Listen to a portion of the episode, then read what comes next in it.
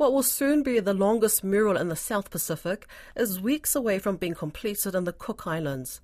The mural, which is being painted on the seawall by Rarotonga's airport, was planned to be finished in October last year, but that's been delayed.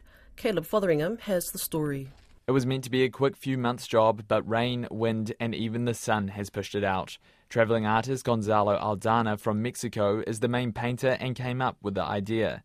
He wants it finished before the Pacific Islands Forum leaders meeting in November, but thinks it should be done in a few weeks. I don't want to exaggerate, but sometimes I'm just really dreaming about the moment when I do the boom, the final part of paint, or the final, the moment when I have to sign it.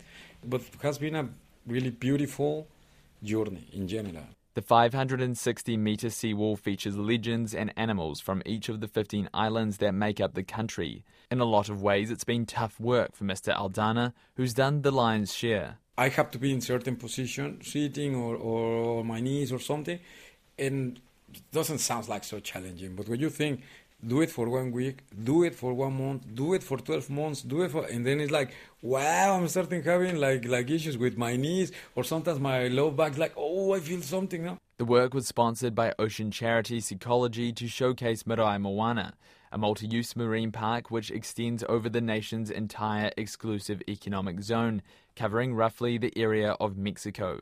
The marine park was created in 2017 with the main purpose of protecting the ocean.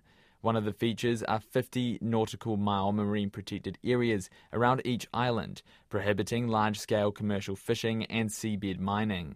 Kevin Iro, who spearheaded Marae Moana, says the mural is being painted to raise awareness of the ocean. It's a great tool, particularly for our kids, and everyone drives past the seawall and they can see and identify islands and characters and all those sorts of things that make Marae what it is. Mr. Iro says the Pacific Islands Forum leaders meeting will be a great opportunity to present the wall. I know there's going to be a lot of messaging at the PIF around our ocean, how we have to look after it and maintain it. So it'll be a, a good time to get it completed and really showcase it at that event. Resort General Manager Tim Meir, who is part of Marae Moana's outreach team, has found guests are already providing a lot of positive feedback our guests start asking us questions about Cook Island culture, about stories that are being depicted on the wall, the ocean, about the flora and fauna of the island, and about the whole population of these beautiful 15 islands in the South Pacific.